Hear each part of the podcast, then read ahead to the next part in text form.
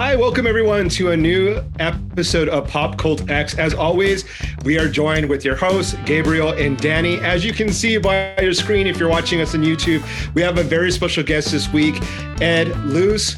Um, we're going to be doing a little bit more introduction into uh, his career um, and his work, but we want to start, as always, with a little bit of pop culture news and what we've been up to. So um, we're going to let our guest start us off this week. and um, I'm going to put the question out there What have you seen, television wise, movie wise, that has been interesting in the last week? Go ahead and get us started, Ed. Well, at the time of this recording, oh, first of all, thank you for having me on. Um, it's it's great to have the chance to, to chat with you both. Um, but at the time of this recording, uh, House of the Dragon premiered last night on HBO, and mm-hmm. uh, unpopular opinion, I didn't hate the end of Game of Thrones as much as most people did. I think. Okay. Um, okay.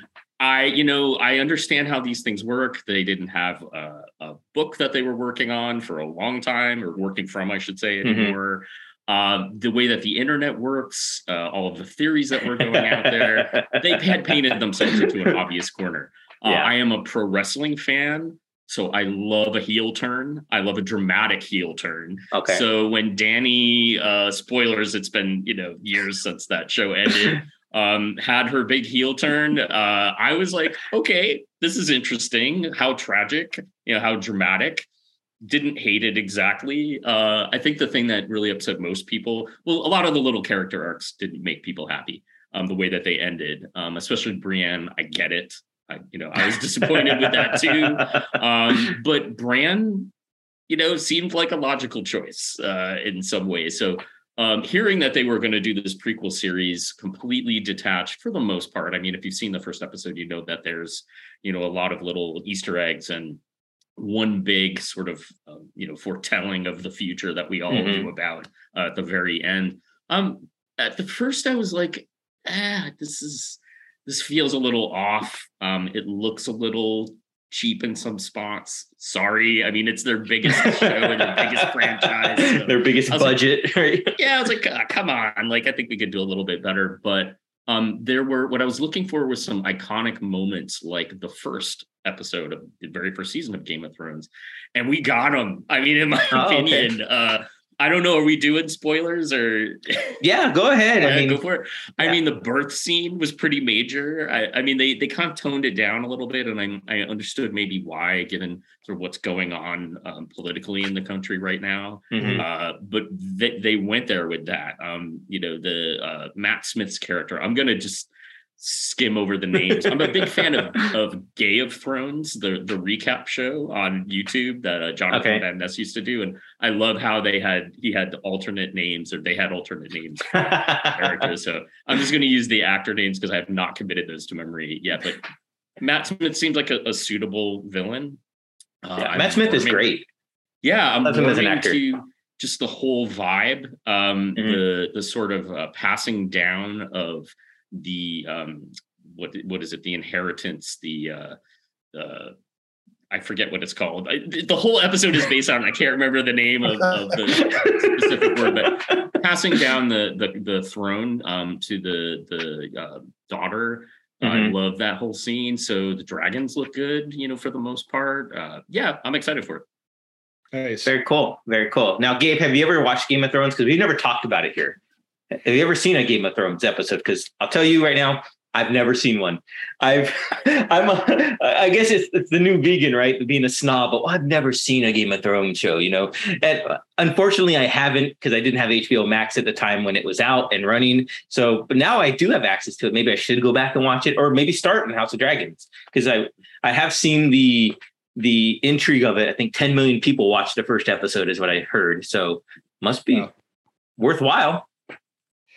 So, full disclosure on my end, even though I am a textbook nerd and geek, I I can't. I'm not a really big fantasy fan, um, and and the reason why, and I've this is kind of a running joke with like people I know, my friends, is that whenever I see fantasy or science fiction, I rarely see people that look like me in it, hmm. and so I can't really get drawn into the tales and the adventure of it because I just I it just I don't know. It's a thing. Like and and I what I think that right now what's happening with this new series is that some of the criticism is of, of, it being not accurate by having a lot of people of color in it.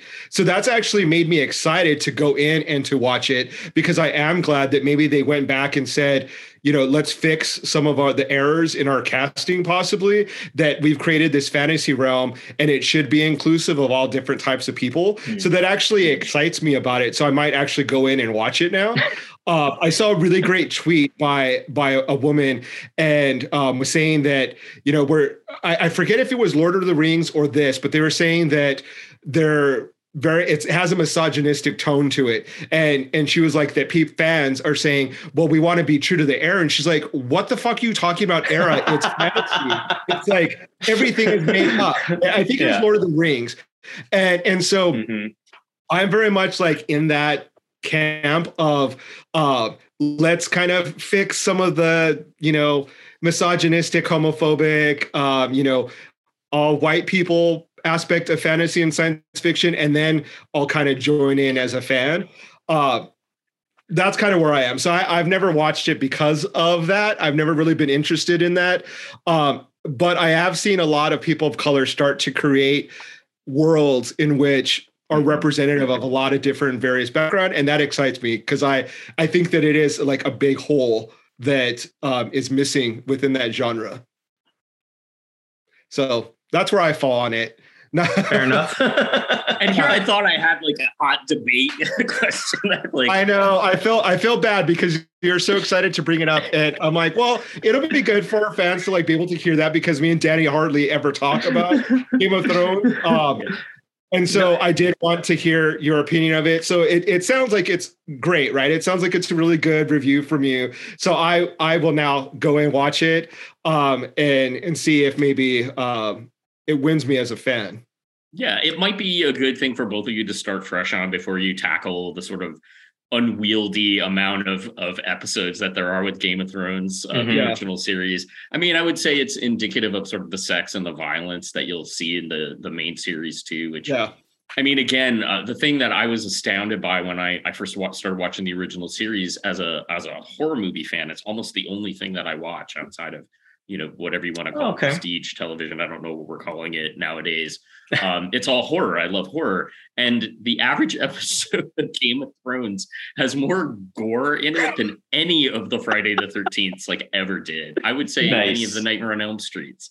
I would say the average Game of Thrones episode has two Friday the Thirteenth worth of gore in it. Wow. So okay. yeah, um, and and the sex, especially the later Friday the Thirteenth day the um, MPA got involved and started really cutting those uh, all the the scenes out once they realized kids love the movie. Mm-hmm. So, yeah. so before we get any further, I think we should properly introduce you to to people who are watching and are That's listening. That's a good idea. Uh, and so um, I'll start with how I became a fan of of Ed and your work. Um, I think, like a lot of people, the character of Wuvable Oaf, like the actual image, drew me into the comics and uh, i'm going to actually ask you about that about branding a little bit later but um, i was attracted to you know the big guy dude character and like the little underwear with the pink cat uh, and then i started reading it and it, you know found the humor and and kind of slice of life um, that that i found in it that i thought really to be interesting um, and then I've, I've actually met ed at uh, a couple different i think comic-con twice now and wondercon um, and was fortunate enough to get you know autograph, talk a bit about you know what your work is like. Um, but to give the full overview, um, you are a fine artist, a, a comic book creator, um, independent artist. Um, you've done work with Image uh, for Marvel, um, for all types of you know independent, huge comic book you know publica- uh, publications. Um, created your own character that is like now becoming uh, you know an icon within um, indie publishing and within you know queer culture heavy metal wrestling um, i think you're now becoming also famous with your branding with branching out into you know some wrestling um, partnerships. Uh, you did a T-shirt for Pero. You've done some work with heavy metal artists with with um, having them record music as your you know Wuvable Oafs band, uh, and so kind of all over the place. Uh, and so uh, that you're also a professor, I should should mention. You're also a teacher and um, teach within uh, your industry and and uh, you know are helping the new generation of creators i think coming up so um, if i could ed could you kind of start and give us like your origin story how you got started in the comic book industry Sure. Yeah. I always say that I am a, a refugee of the fine arts world to a certain degree. Uh, I went to undergrad for illustration uh, towards the end of that, uh, I decided I don't want to draw other people's ideas. Like I just, if I'm not into it, I can't do it. Uh, you can tell in the quality of the work. So I decided in my senior year that I wanted to uh, do a, a, bunch of paintings. Um, sort of, I would say, um, my own kind of uh, processing of my religious upbringing. So I did religious icons that were, oh, okay. you know, sort of um, sideshow um, creatures and the Virgin wow. Mary with like a, an anatomical heart, you know, with the, her mm-hmm. you know, mm-hmm. chest ripped open and showing yeah. that. I mean, I, I kind of got really into that, and I used that portfolio to actually get into grad school at UC San Diego um, where they did not have an illustration program. Um, so I got wedged into the painting department, and also, well, I ended up getting my degree in performance and, and installation, if you could believe that. So um, I think a lot of this kind of prepped me for uh, ultimately what I would do it, with my comics work, where um, I, the the project always starts on the printed page, but it's never um, relegated to uh, mm-hmm. just that space. Mm-hmm. Uh, it can become music, as you mentioned, or uh, it can become cosplay, it can become costumes, it can become toys. Uh, I've had a really great collaboration and partnership with the sculptor Eric Erspamer out of Phoenix, Arizona. Um, he has made my my goat blood costume that often you'll see. In fact, I, I wasn't sure if you were there to see at Comic Con this past year, but um, I had uh, Joe P. Harris, uh, the actor, uh, dressed up as the goat blood character, wearing a costume that Eric had made. So um, that that grad school upbringing really kind of taught me to realize my ideas in a bunch of different forms. It doesn't have to be um, just two dimensional. So um, yeah, uh, I kind of uh, fumbled around for years uh, in a fine arts career. I, I was a gallery artist. I had a museum show for a little while. I lived in New York City. Uh, and then when I moved back to California, I kind of found myself in San Francisco in a tiny apartment where I could no longer make these giant paintings. So uh, San Francisco having a really vibrant comic scene still to this day. A lot of sort of, I would say, anchor shops. Uh, the one in particular that is just a half a block away from me is Isotopes, uh, Isotope Comics Lounge. Nice. Um, they have been a huge supporter of my work, and and you know certainly a measure of my success has been uh, due to uh, James and Kirsten, the uh, the, the sort of um, co-facilitators of, of Isotope. Um, so yeah, I came here and, and met a bunch of people. I went to the Alternative Press Expo. I was lucky enough to find the Prism Comics booth. Uh, Prism being the LGBTQ plus um, organization at uh, a lot of events. They had their own show for the first time called QCon this past oh, cool. um, June uh, in West Hollywood. So I was lucky to be a part of that. But uh, they, I, I saw that booth and I saw the work that was being made there, and I got really excited. But I didn't quite see the book that I wanted to read that really captured my experience.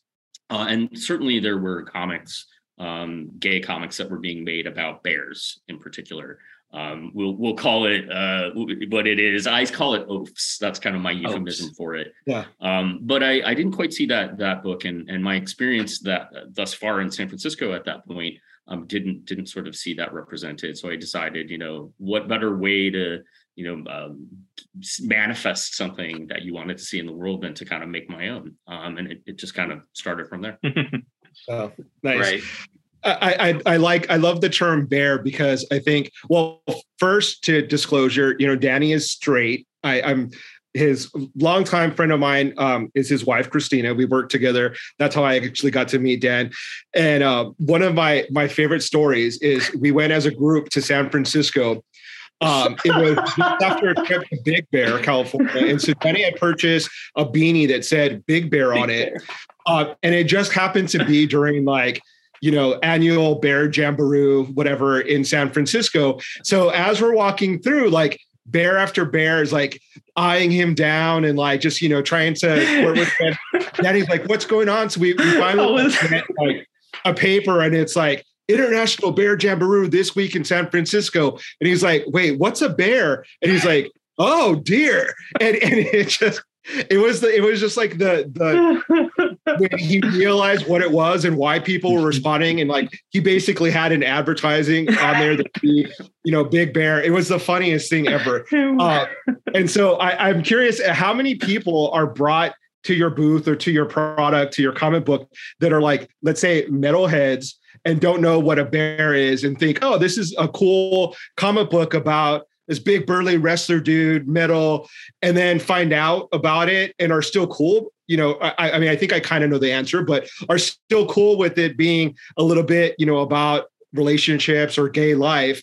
Uh, and, and how many, if you have you ever had an experience where they're like, oh, that caught me totally off guard. Like I'm not into this. Huh. Yeah. Well, I, I would say that um, definitely I was excited and, and a little surprised to find a crossover audience for sure. Yeah. And I can kind of pinpoint, I think, the moment it happened, I did uh, a show in Portland, Oregon called uh, Stumptown. And, you know, Portland being the very much the progressive city that it is, even mm-hmm. at that time, I think it was like 2010. I noticed I was getting a lot of um, what I perceive to be, not to generalize or stereotype, straight dudes, you yeah. know, beardy, Pabst Blue Ribbon drinking, you know, uh, uh, guys, uh, you know, Pacific Northwest guys coming over to my booth that were just kind of attracted to the image that you described earlier. This sort of, um, you know, big, kind of ugly, hairy dude, um, scary eyes, scary pink teeth uh, in these little tiny uh, underwear with a cat on the face. So they they kind of got it. Um, they got that it was celebrating that body type. It wasn't the usual sort of pop cultural trope of making that character out to be a sidekick or comic relief or whatever. Mm-hmm. And it's not that there isn't humor in the book. I mean, that is the heart of the book, but uh, right. the character of the oaf was the sort of centerpiece of that. And they they got that it was a reverent and an affectionate portrayal. Um, so I think I always say um, oaf is is a type. It's it's not necessarily bound by gender. Mm-hmm. Uh, it's not bound by age uh, or or race or anything. It, it can be everybody has an oaf in their life, essentially, whether it's their their partner, their brother, their husband, their father. So I think that that um, was an immediate connection that a lot of these let's let's call them straight um, guys made that um, mm-hmm. they got into it, you know. So uh, then they would pick up the book and they would find the, the music elements and the cat elements. I think the cats being sort of a secondary cast unto themselves are another thing that people really connect to. So I will say too that I, I kind of purposefully constructed the book to be open for a, a broader audience. I, I didn't mm-hmm. use particular words. There were certainly some images that I considered to be deal breakers that at the time you might see in other comics, like erotic comics, but oh. um, I didn't want to necessarily put that in there because I just wanted to see who would come to the playground, so to speak. Uh, you know, and it's it's funny. Um, I just I think in the the collection that Fantagraphics ultimately released, there's like two penises in it. Uh, and yet you can still go to Goodreads and read a review where some um, person put a comment and it's the hot dog gif or the hot dogs. There's, there's, only two penises in it. I don't, I don't get it. So I don't have to work hard at all to offend people, um, but uh, I have to work real hard to get like the gay audience that's into kind of erotic mm. comics embrace it um, in, okay. in, the same way. So I never had any moments where people got upset or offended. I think if you just pick up a book and open it, it's pretty obvious what's going on. And if it's not for you, you can put it down and politely leave. Um, I've definitely done some shows in more conservative places, and I've I've never had a problem. So um, I, I, guess I feel sort of blessed. Uh, I'm just going out and doing shows now in the, the sort of um, post era that we find ourselves in uh, yeah. from the former guy, and uh, have occasionally just been like, okay, is this is this still okay? Um, I did a GI Joe cover once that got me in all kinds of trouble. So I've been kind of a little knives out for that when I've been going out recently since March. I think I've done like six shows. So uh, but yeah, never never any real incidents that made me feel unsafe. Let's say that's good. Yeah, and, and I it's funny that you mentioned the GI Joe cover because I was going to just mention that it's one of my favorite variant covers ever not only that you've done but just in general um, i'm a big fan of gi joe you know this is obviously a, a gen x pop uh, podcast. So we're big fans of all the like you know throwbacks gi joe thundercats he-man etc so when i saw that you were doing that i was like oh i had to rush out and go get it. The cover itself seemed to me like your version of gi joe you know uh, battle scene. Nothing homo you know eh, nothing in your face that i thought oh this is going to be controversial or or this is going to you know make people uh, grab their por- you know clutch their pearls or anything. Um, but yet you still did have a conservative faction that was like oh this is too gay. And when you look at it you're like what? It's the exact same thing you look at when it's regular gi joe and and to kind of tell our audience you know you have wrestling in your comics you have heavy metal the imagery of those things are are also very homoerotic. You have guys wrestling with each other in little speedos. Uh, I mean, you have outright now guys that are you know part of their shtick is like grabbing people's junk or kissing. Um, you have heavy metal. You know, my the first thing that comes to my mind is Judas Priest and Rob Halford with the Leatherman outfit that t- teenage boys for years accepted but then all of a sudden if you put it under the guise of a gay guy it's like oh that's sick you know he's dressed in all leather what a weirdo. And and it's so fascinating for me that that you have it's the exact same image but if you just call it gay artist created it it all of a sudden becomes controversial. It's so weird to me.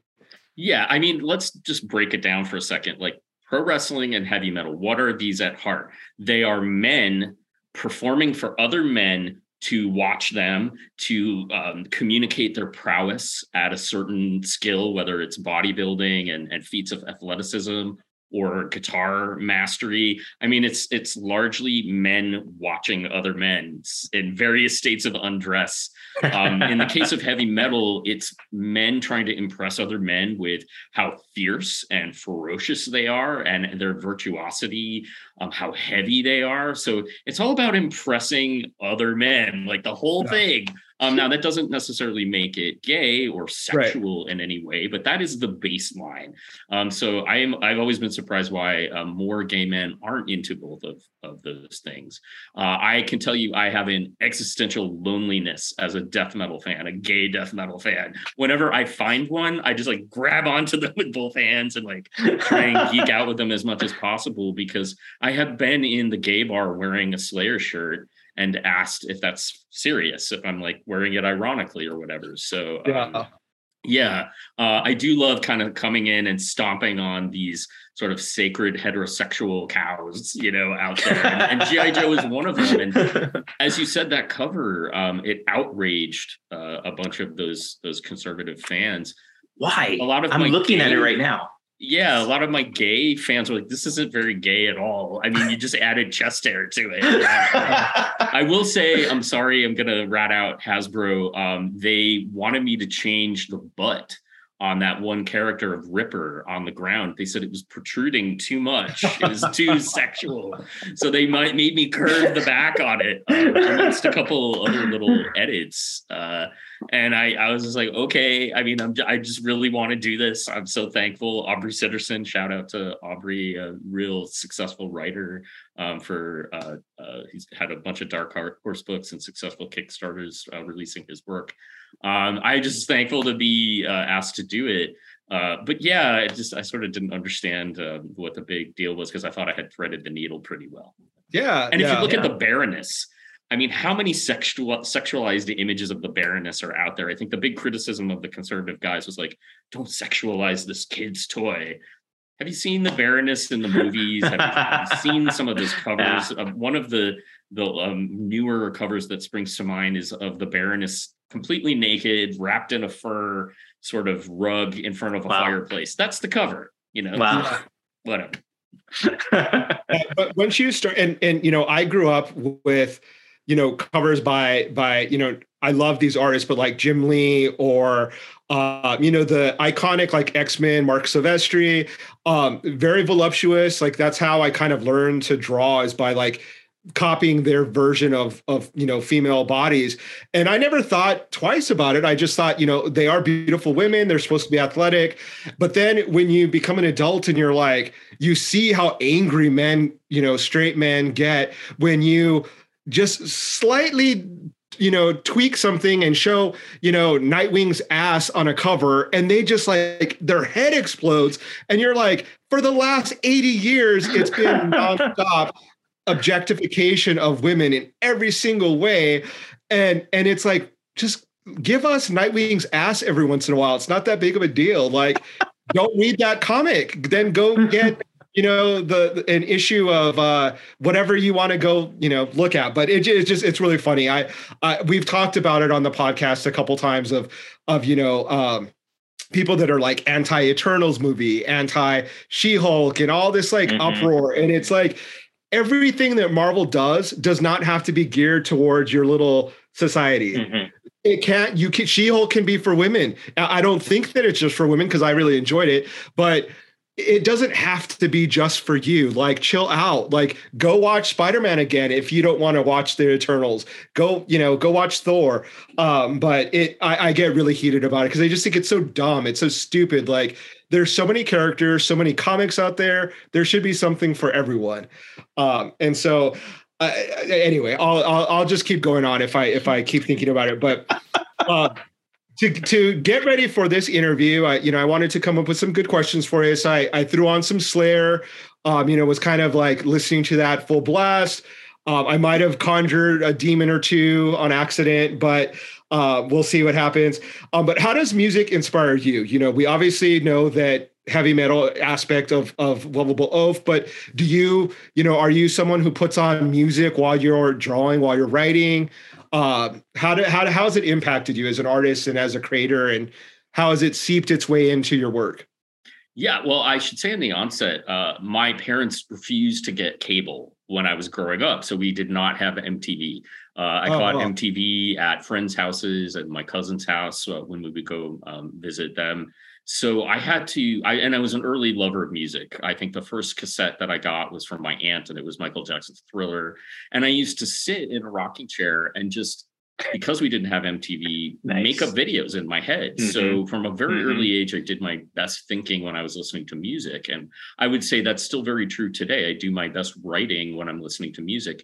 I almost kind of, I wouldn't say I get into a translate translate state, but you know, certainly um, it, it's a, a, mental lubricant for me to kind of move through ideas. Uh, as I said, I visualize things as I'm listening to the music. So um, it takes me into some really interesting places. I make different decisions than if I'm just kind of sitting and writing at a computer and I'll jot things down. So that's very much a part of my writing process is just um, my husband has seen me do this before. I just sit in the dark with headphones on and kind of rock back and forth, and uh, you know, occasionally jot things down. And and yeah, that's that's definitely from a very early age been a part of my visualization process. Um, heavy metal in particular especially uh, i wanted that to be a part of the Oaf comic uh, right away i wanted there to be these battling bands in the comic um, much like from my youth, uh, enjoying uh, Jem and the holograms and the Misfits. I oh, wanted nice. to have two battling bands and, and have that as a reference point in the comic as well. Big fan of the Gorillaz. I mean, there are, are a bunch of other uh, Metalocalypse later, you know, obviously, um, uh, you know, was a, a big inspiration. So um, wanting to have that in the comic, I, I definitely did some research and, and uh, reconnected with my inner metalhead because I like all kinds of music, definitely, but um, I've had that thread running through. Uh, it's been interesting. I, am catching up on Stranger Things to see the character of Eddie and a pop mm-hmm. cultural sort of mm-hmm. manifestation mm-hmm. for the the first time, at least in a mainstream way that I can think of for a little while. Um, having like a, a, metal character in there, so yeah, um, you know, definitely. Uh, he doesn't quite stand up to my my smell test, um, and I'm, I, I should say I'm I think four or five episodes into the the last the latest season. Um, mm-hmm. Um, my my baseline is John Bender from Breakfast Club. He's the realist. He's a he's a real one. Uh, and Eddie, I'm still kind of forming an opinion about. But um, I you know definitely uh, watching the new season of Stranger Things.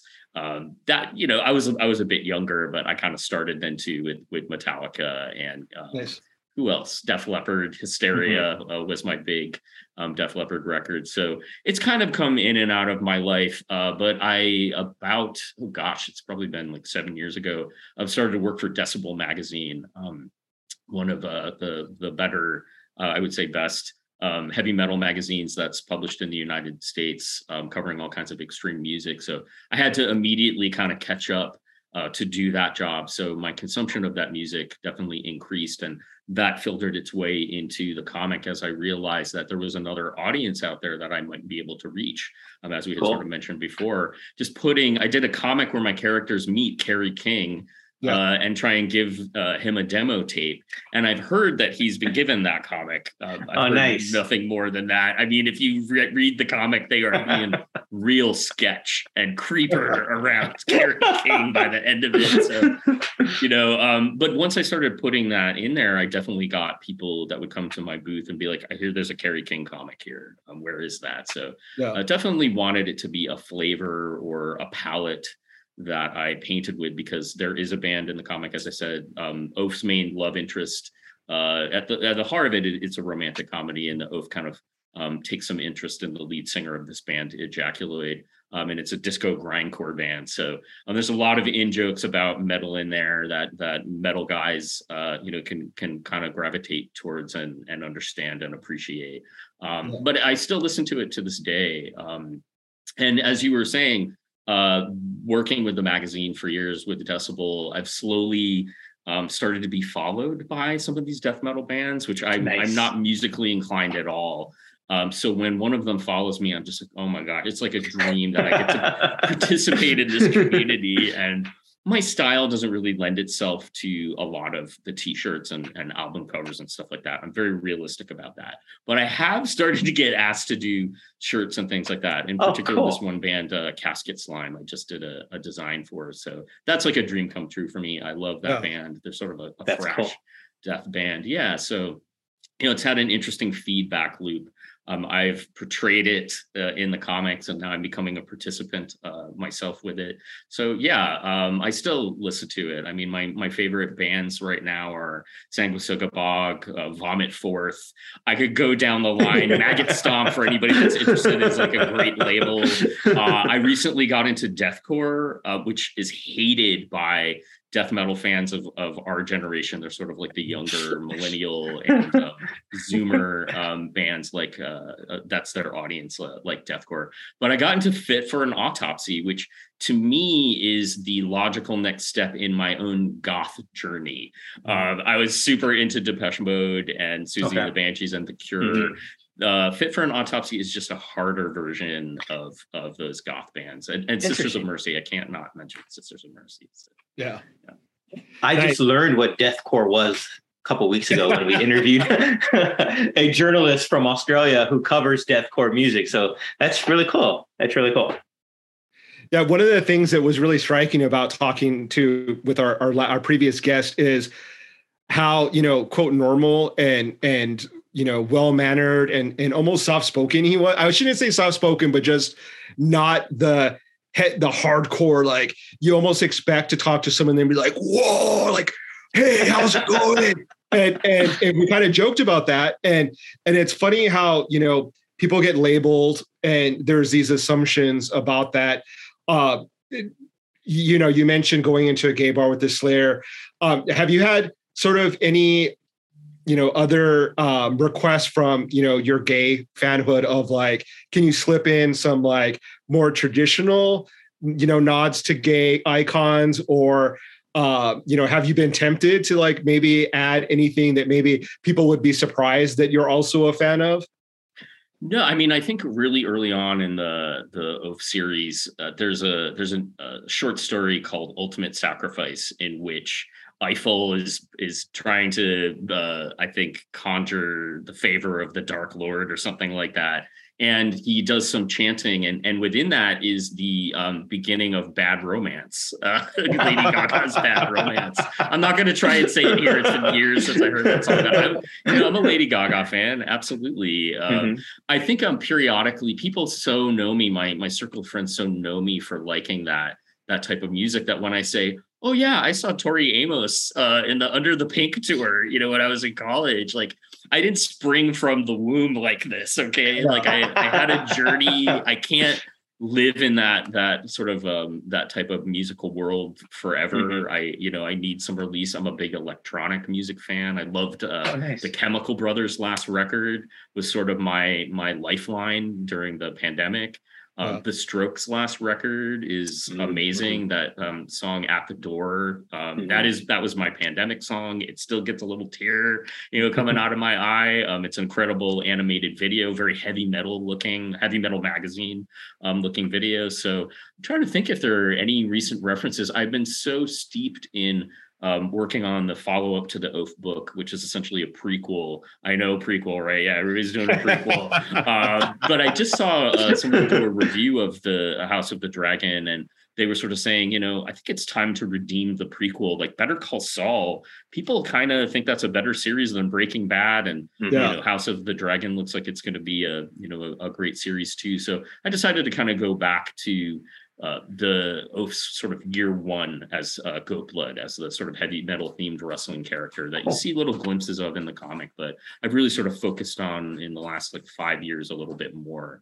Um, and then we also pick up with Eiffel, who is uh, a senior in high school and is being bullied and you know um, goes home to watch what else but wrestling and kind of see his future husband if you've read the Oaf book or yeah. i won't say husband they're not married yet they're still dating but his future boyfriend um, so a mm-hmm. lot of my my music references from back then are uh, you know i wanted to make sure that they were period it's like the mid to late 90s so um, yeah, I'm kind of uh, not so many contemporary um, music references in that, but certainly uh, he goes home uh, from school skateboarding and he's listening to Midlife Crisis uh, by Faith No More, um, hmm. and he's he's waving hi to all the dads in his neighborhood because he knows them all. He's on a he's on a, a name basis uh, with all of them. So um, yeah, I'm just trying to think uh, some of the other pop cultural references. I'm also kind of working on a, a an unrelated book right now, uh, a pitch, a sci-fi horror pitch that oh, cool. kind of uses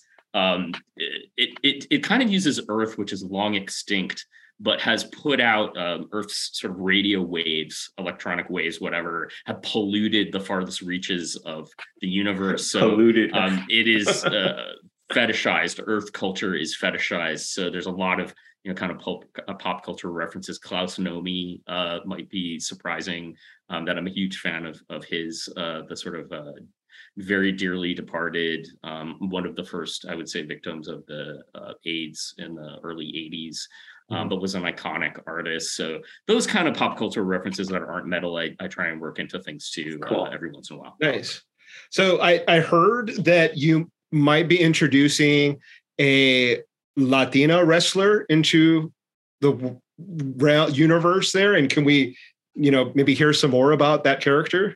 Absolutely, she has been. Uh, she was uh, Disastra uh, is that uh, particular character.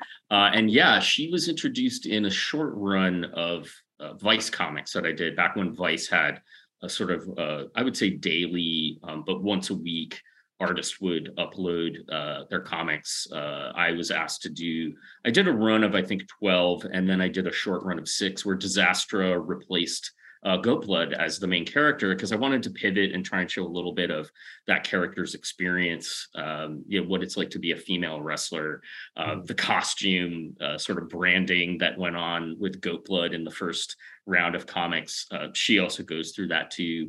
Um, she is a part of a, a coven of wrestlers, uh, mostly female, but but some of them are non-binary, some of them are genderqueer, some of them are trans, nice. uh, and they all embody a different genre of metal.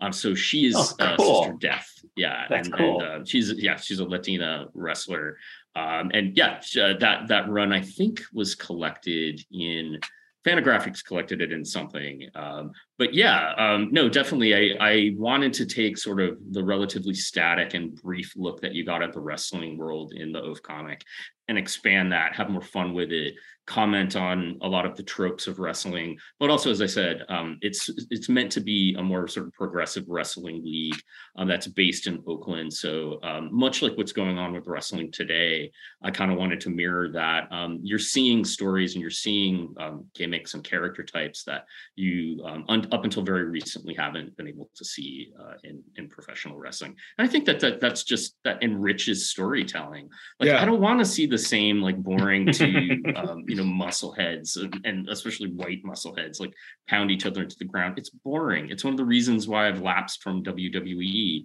right mm-hmm. now. I mean, for obviously their politics are garbage. Uh, but um, it's just the same, more of the same. Um, they're not interested in kind of telling new, exciting stories. So I'm excited by Pero, you know, the death uh, match, uh, Daddy Bear and yeah. um, Effy, and uh, I'm trying to think of who else. Um, yeah, I mean, it's a great time to be an indie wrestling fan for sure, and I wanted to make sure that I explored that in in the comic too. Absolutely. Um, you mentioned you're a big fan of horror movies. What are some of the horror movies that like your you know top five? Some of the top movies that you just are classics yeah. Okay. Again, another unpopular opinion. I just got into a little tiff with somebody over Neon Demon, which has a terrible Amazon Prime review, uh, and I, I, understand why. And a lot of the reviews are from women that did not like um, the fact that it was a, a man kind of essentially writing um, his uh, his version of a, a, LA modeling, you know, sort of scene. And and I get that. Um, I think there's more going on in the movie than a lot of people are willing to kind of uh, look below the surface of it. Uh, I think it's about witches. I think that the, the central three characters are a coven. Uh, and I think the main character, have either of you seen it?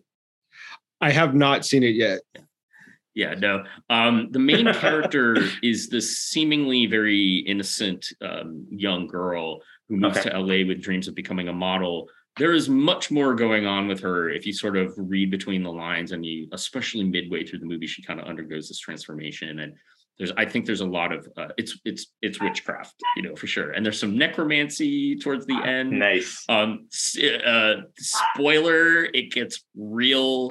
If when i say i like horror movies it's because i like to watch something horrible.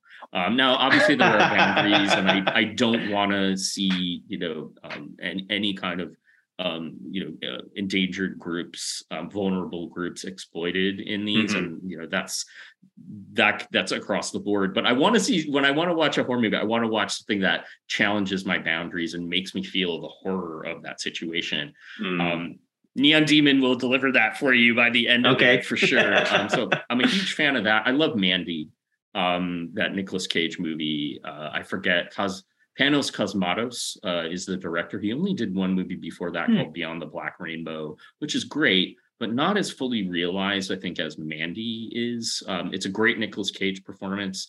People get down on how derivative some of the things are. The villains in it are very much the Cenobites from the Hellraiser series. But it's a movie like Neon Demon where you can just like immerse yourself in it and and just be okay. carried along um, by the the waves of imagery. They're very beautiful films and um, you get some of that catharsis in it, which is another reason why I watch horror movies. It's a revenge movie. Um, so yeah, I love Mandy. Trying to not go too long-winded with this. Uh, I liked Green Room. Uh, that came out several years ago. That's about a, a punk band that finds mm-hmm. themselves mm-hmm. the Nazis, right? Middle of the woods, yeah, in yeah. in Oregon, playing for a bunch of Nazis, and yeah. they see something that they should not see, and they have to fight their way out of mm-hmm. the, the Green Room. Um, and uh, Patrick Stewart is in it in a very non Patrick Stewart role. Uh, don't get attached to any of the characters. Mm-hmm. I like mm-hmm. movies that are like screw your feelings. Um, yes. You know, here's an yes. actress that you love. Mm-hmm. We're gonna do something terrible to her, and you're gonna be upset. Um, I like those kind of horror movies for sure. Yeah, same. I, I think anything that kind of knocks you off your feet and and does the unexpected um, it, I really like. I become a fan of uh, definitely. So um, I wanted to do a little bit of um, give you a, a, quick list of like one or the other, and tell me which one you prefer. if you want to, you know, tell us why by all means definitely. So so to get this one's a little bit timely because it, you know there was a new predator. So predator or alien? Oh aliens. Sorry. Um i someone asked me recently what my favorite movie is and i struggled mightily with that answer it's aliens. It's got a little bit of everything in it. Um it's got a performance of a career uh, from sigourney weaver. Mm-hmm. um it's got sexy marines in it. Sorry. Um and it, you know it's got one of the most iconic uh, lines in in film history is for for my money. Um so yeah definitely aliens. I like i like the first predator. That's definitely um, one of my my three favorite schwarzenegger movies. Yeah. Um running man predator and um oh gosh uh what's the it's third one. Oh, uh, Total Recall. I thought you were going to say Kindergarten Cop. Damn it! All the comedies are a total wash. Sorry, Arnie.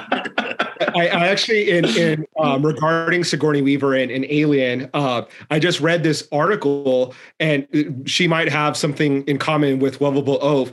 Apparently, her panties, she refused to pull them up um, and they were so low that her hair was sticking out and they had to pay someone to digitally you know airbrush i don't know if it was digital back then but like to remove her pubic hair. And the director was like yeah i spent like $7000 because she refused to pull up her panties and I thought, I, I just thought that's a badass Sigourney Weaver mm-hmm. story. Like, I love her, but like the fact that like she was relatively unknown actress at the time, that was like her her star making vehicle, and she was like, no, you're gonna see my bush, like whatever. I'm a woman. I have hair. Like, deal with it. Uh, so yeah, really cool. Fantastic. Uh, so this one is uh, for comic book geeks, and and I think you might know um, the little bit of controversy, but um, Doom Patrol or X Men? Oh man, that is a real tough one because Doom Patrol is really close to my heart. But I got to go with X Men because when I started uh, collecting, like as a serious collector, comics. Uh, serious, as serious as a 13 year old can be, bagging and boarding, essentially. Um, my first issue of the X Men was 248. It was the first Jim Lee issue. So, um, you know, I am ride or die for X Men. The comics that I have refused to get rid of over the many moves that I have made are my X Men collection. I won't, I won't get rid of those. So, yeah, definitely them. But I mean, I, I love Doom Patrol. I love Grant Morrison um, when I started to trend out of mainstream comics as a as a older teenager, uh, that that Doom Patrol run, I think with Richard Case was the uh, the artist on it. Um, yeah, it just it really spoke to me. Um, I got into the the TV series a little bit. I have to say, I I cried my eyes out when I saw Danny the Street was in it and that they were using their their them pronouns uh, in episode to describe that. Flex mentallo is my favorite dc character so um, yeah it's a tough choice but i, I gotta go with the x-men. Yeah and, and, have you did you do a variant cover or was it just like a pinup of flex? I feel like I've i just seen- did a, a, a pinup yeah. I oh. uh i i was sort of there was some interest in me doing one at the time uh, when Gerard Way had taken over, um, but uh, never never came to fruition. So I did that just so I could draw because I would have absolutely Flex Mentallo on that cover. Yes. All right, so here we're going into like a little bit of music. Uh, so Ozzy or Rob Halford? Oh man, it's got to be Rob. I mean, uh, I will not front. Uh, while I enjoy Judas Priest, they are not. I have a couple of their records. Um, they are not a, an albums band for me. I'm more like singles.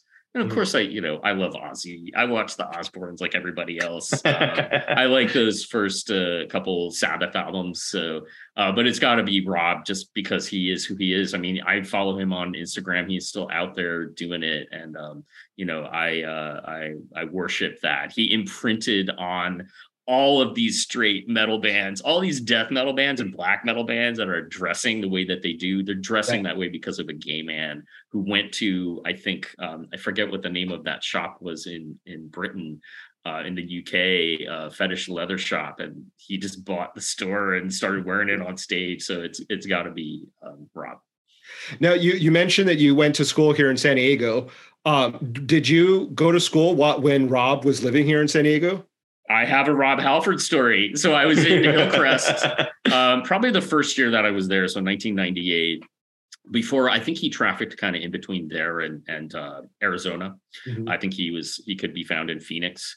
Uh, but I was at the, I think it was a CVS, whatever the drugstore is in, in yeah. Hillcrest across from the brass rail. I think it's just a rail now. Yeah. Um, I was in there, I was waiting in line you know, to get water or something like that. And there was Rob Halford, you know, um, in line too. So um, yeah, we did, I did cross over. I didn't say anything. I was, I was terrified yeah. and also probably a little drunk and just I, I, was I, that was not my agenda. I did not expect to see Rob Halford that evening, uh, but I certainly knew he was. He had only just come out, I think, at that point too, maybe one yeah. or two years after he had come out. So uh, he was very unabashedly out on the town that night.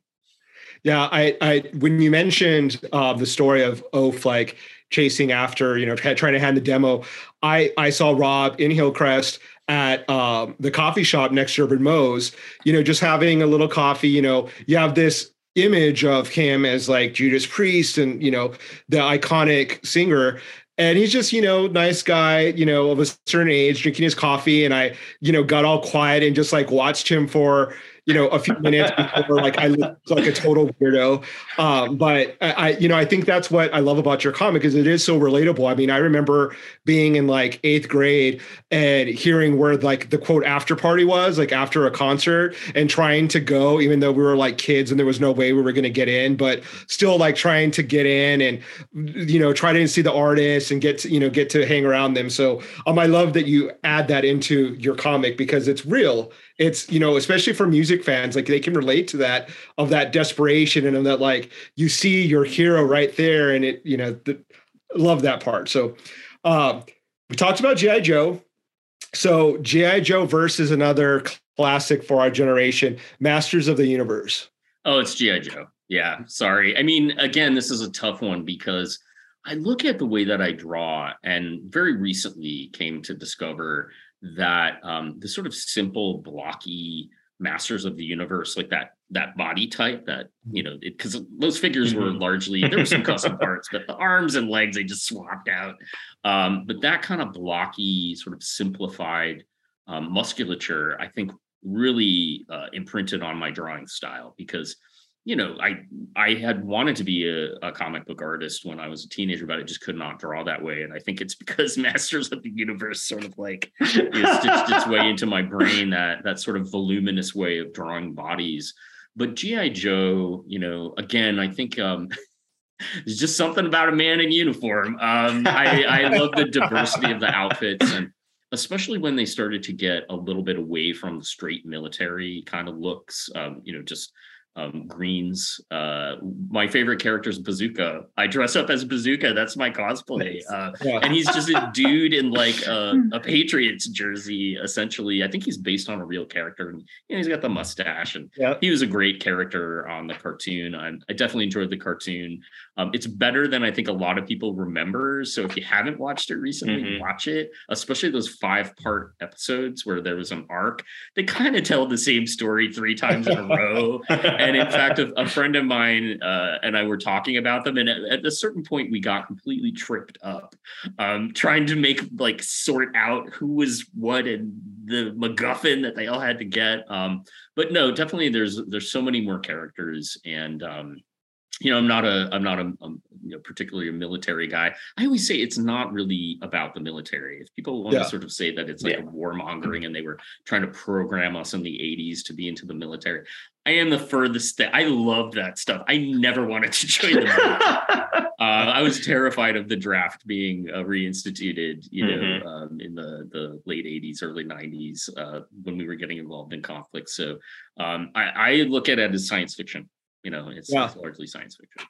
Yeah, yeah. I, I, same. I mean, I am not a big military gung ho like MAGA person, but I, I had every GI Joe they, they release, every vehicle. Mm-hmm. Uh, it's kind of morbid, but after every you know battle that I would have, I had the case where you would put them in their single slots. And now that I think of it, I'm like, that's really creepy that you have this like case of like coffin like carrying case for each of your soldiers.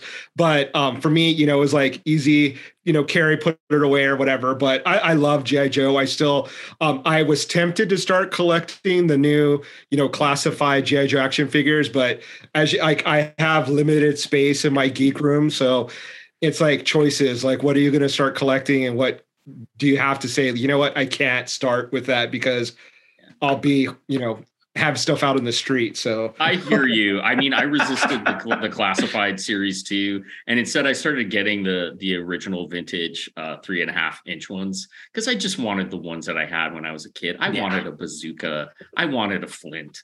Um, you know, truthfully, now they are about twice as expensive as one of those classified series. Uh, yeah. But they look so good. I mean, the, mm-hmm. they they look great, and they're doing a great job of kind of remaining faithful to the original designs and and the the faces. I will always prefer the original head sculpts, even though they're sort of mm-hmm. really simplified. Um, they had a lot of character. They were often based on real people. I don't know if that's the case with these new ones, but but I yeah, hear yeah. you. I mean, where does it stop with these the yeah. six and seven inch figure lines? Like, yeah, I think that's that's like the uh, the theme for you know nerds of our age and our you know it, there's so much stuff that's being throwback like to the 90s you know all the toys all the comic like all of our pop culture from when we were kids is all coming back. And it's like they know where the money is. They know that we've exactly. and that we can afford to like throw down a couple you know 20s to buy a you know couple gi joe figures. So uh when it comes to comics me and Dany are sort of uh, contrast. He likes sort of like that gritty realism of like Daredevil, the anti-hero. Uh, I sort of like the superhero like fantasy, like they're gods. You know, my thing is like, why punch someone when you could use your telekinesis power to hit them? Uh, where do you fall in that camp? Like, do you have a preference? Do you like that superhero, Superman, godlike creature or person, or do you like that gritty Batman, you know, real man kind of a aesthetic? Uh, yeah, well, I, until you said Batman under the gritty, I was going to say, well, we're talking about Marvel and DC, right? I mean, it's sort of classically, uh, but yeah. it has bled together a yeah. lot, um, you know, uh, in the last couple decades, I would say. I would I would say I'm more of the the gritty realistic. I know that uh, uh DC has done a great job, you know, breaking down those um, godlike characters, or, or, at least presenting them with problems that are, mm-hmm. you know, big enough for them to kind of handle. But uh, I uh, if we could you know go back a little bit to uh, the 80s and 90s, well, let's just say 80s X Men. um, you can't talk about the the Hickman run because um, they were on a completely different level and almost godlike during that. Yeah. Um, but I I think I I liked the how the X Men could be hurt. Um, and I mm. especially love the Australian run because mm. um, that is, I think, the grittiest that the X Men got before the gloss of the '90s and the the gold team and the blue team kind of came out. Um, they were that I always call them the punk rock X Men. Xavier was gone. Good riddance. Hate Xavier. shoot him in space. I never want to see him again. And you had this grittier um, team that uh, half of them were were very they were injured you know they were coming off of um, being massacred uh, and all went to kind of go and heal so that was i think the closest i, I think what happened during that era and, and we're, i think we're talking mid to late 80s was mm-hmm. uh, the x-men had to keep up with the punisher and Daredevil and mm. and Dark Knight. So they started killing people and they started fighting people who were killing people and massacring people. So um, I liked that that grittier um, team. They were all uh, hot trot there were little like love triangles within it because uh, daddy was gone you know mm-hmm. telekinetic or telepathic uh, father figure was gone and they were you know just kind of out in the uh, outback like kind of checking each other out so um, definitely more on the, the gritty side i mean as i said i i uh, it's ancient now at this point, but I did like the Grant Morrison Justice League run where it felt like they were gods and they were presented the the um, anti gods, you know, people that could take them down. I, mm-hmm. I enjoyed those stories.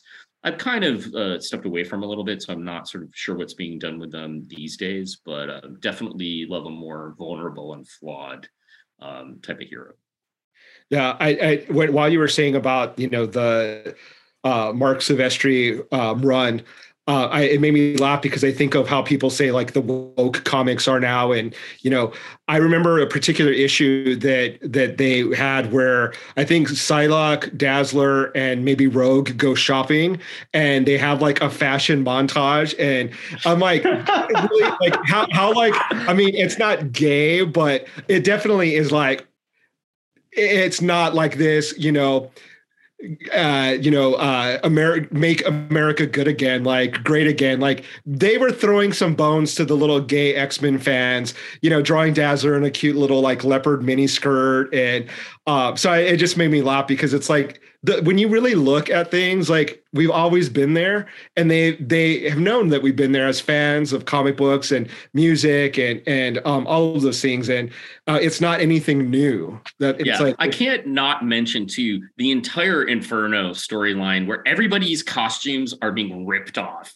And you have I, I just it's burned into my memory. Havoc has just like this little strip of fabric and then his he's his like tights are ripped to the thigh and it's like midriff bearing and it's like what are we doing here Marc Silvestri? Like is, I mean, and, and definitely yeah. And definitely has like a, a, a dom sub relationship with the goblin queen right? It's like mm-hmm. very submissive and uh, yeah it was definitely I mean, was it like my introduction to the fetish world? Like now that i think about it like looking at that imagery it's it's really funny but um, you know i we well, i do want to give you some opportunity to talk about upcoming projects where people can see you yeah are you going to any conventions soon um, yeah. what's going on yeah, at the at the time of this recording, I'm getting ready for the Small Press Expo. Uh, that is in Bethesda, Maryland. It's it's very close to DC. It's one of the few East Coast shows that I do. Being um, someone uh, on the West Coast, I you know I do shows up and down. In fact,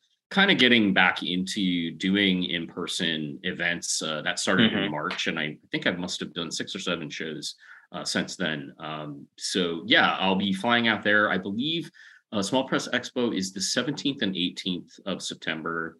Uh, it's at I, uh, I believe it's a marriott in bethesda. Love that show. Um, the uh, I've been nominated for a couple awards, only won one, but the twice, uh, the two times I've been nominated were for the Ignatz Award uh, that, that is given out at the the Small Press Expo. Oh, nice. I believe it's the biggest indie show that happens in the United States anyway. I think nice. TCAF, the the Toronto Comic Arts Festival, is the biggest one in, in sort of um, this particular uh, continent. But um, but yeah, I'll be doing that uh, on September 24th. Is Permanent Damage, which is a really fun show that uh, Keenan Marshall Keller and Tom Neely.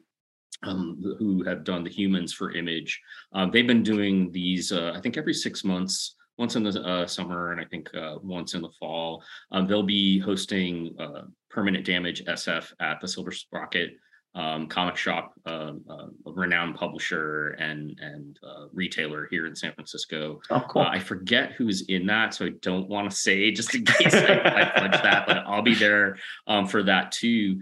Um, yeah, I'm kind of in uh, as far as new projects go. I'm kind of in generation mode. Uh, I'm you know coming out of the pandemic. I I was not affected uh, in the way that a lot of creative people were, who just took the opportunity and kind of ran with it. I think of Simon Hanselmann, who you know put out uh, some of his best work uh, and and award winning work during the pandemic. I kind of contracted and went into survival mode and just kind of lost my my creative spark for a time. And I've been kind of trying to get that back. I've written a bunch of scripts, so I certainly have a, a the follow up to the Oaf book you know that is in the works. I've released a couple chapters of that as individual issues um, that i have on my website and just been really excited about kind of maybe doing something outside of oaf not like completely outside um, but as i said being a, a, huge horror fan and a sci-fi fan i started to kind of uh, some uh, a publisher sort of asked me like what else you got? And i thought I don't know what else do I got, uh, and I ended up um, uh, sort of putting together a six issue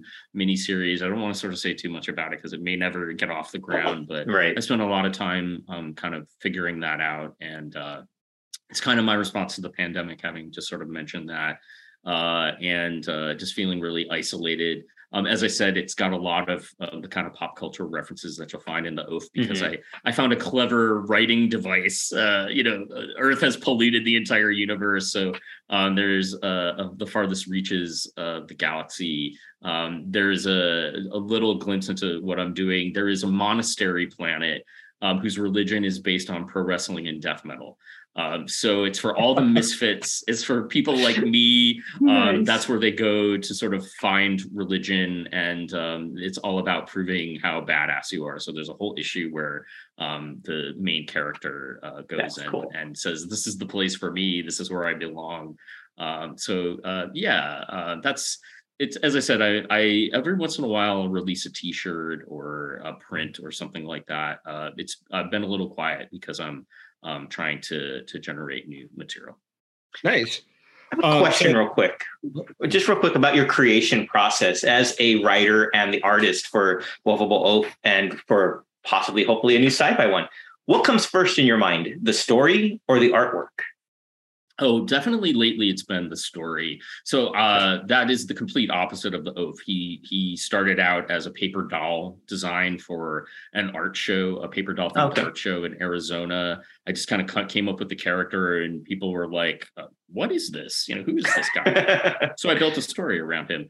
Uh, cool. Uh, but lately, uh, being a professor, I teach at California College of the Arts in the mm-hmm. Comics mm-hmm. MFA program, which is actually now has a BFA program starting this fall. Oh, wow. And then I also teach in the illustration program. Um, being a mentor to the comics MFA grads, we start with writing. Uh, and I have found that that has become more of uh, my process. Okay, that's cool. And free writing, especially, um, my work is becoming a little bit more autobiographical. I'm really boring. I could never do memoir. I'm not that interesting, but I can take the seeds of my my um, my experience and mm-hmm. sort of turn the volume up on those and, and kind of craft something. So nice. I've been doing a lot of yeah that that kind of free writing and and kind of going through being a middle aged uh, man, um, going through my youth and and sort of seeing how I'm I'm becoming my parents, uh, and how did I get here? And um, you know, uh, just kind of trying to to sort of uh, reconnect with that younger version yeah. of myself, uh, and and perhaps rewrite a little bit of my history, um, things that I, I, I in this uh, latest chapter that I sort of wrote. Um, Eiffel gets his first boyfriend, and um, he's. Uh, have you either of you ever seen Night of the Demon? Or Night of the Demons. It's in late 80s. Late 80s. Yeah. yeah, I think I've seen it. There's a character called Stooge in that. Yeah. Stooge, uh, a less um, misogynist, uh, horrible version of that character, um, becomes uh, Eiffel's first boyfriend. So that's been really uh, fun for me to, to oh, sort nice. of write that. And I didn't uh, have that experience when I was young, so uh, definitely um, there's a there's a little bit. People will say that you know most comics are or male power fantasy and and that's kind of my version of it. I, I want to rewrite my my history a little bit. Um, that's the, the fantasy element. So yeah definitely uh, writing first. If anything the drawing has been a little bit of a struggle especially with this science fiction comic that i'm, I'm mm-hmm. trying to do. You know it's it's i sort of um, struck lightning a little bit with the original oaf character design and to try and follow that up, I've really sort of struggled uh, in terms of trying to design. So, um, you know, I've just been letting all of this stuff seep into my eyeballs, and at a certain point, it, it comes through my hand. So, nice. Yeah. Very cool. So I, I, wanted to direct everyone to your website, which is uh, Wuvable Oaf. Uh, to spell it for everyone that maybe doesn't know how to spell it, W U V A B L E O A F dot com. Um, not only can you go there and buy uh, collections, um, I think there's two volumes now, right? Of um, um you can't get that on my website. And, and disclaimer, that website's really ancient. Oh, really? So try and view that on a computer. um, but otherwise, you can get those those two Oaf volumes um, pretty much anywhere. Um, okay, nice. Directly from Fantagraphics, you can get them from um, the uh, Evil Empire of Amazon if you want to, but the, those are available all over the place. Yeah. And I'll link, I'll make links in our YouTube and whatnot for where people can go purchase those, and I'll uh, include myself because I, I want to get at them now. So. Yeah, one of the things that I, I really appreciate about you, Ed, is that you have the coolest like merch, relate you know, oaf related products like stickers, uh, your t-shirts. I have, I think I have like three of your shirts. Um, uh, the, you know, uh, just a ton of cool stuff. So um, collectors, I think would appreciate that because like I love to collect everything. I've already mentioned that, but got a lot of oaf stuff. So um, I definitely recommend people that are fans of you know illustration. I think it's such a strong graphic that you have in the oaf character. Um, slap it on your uh, your water what are those called? Hydro flask. Um, I, that's what I've done.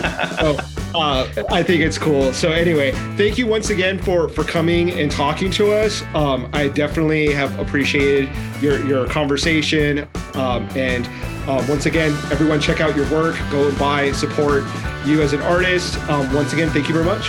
Yeah, thank you both. It's been a real pleasure. Yes, thank thanks.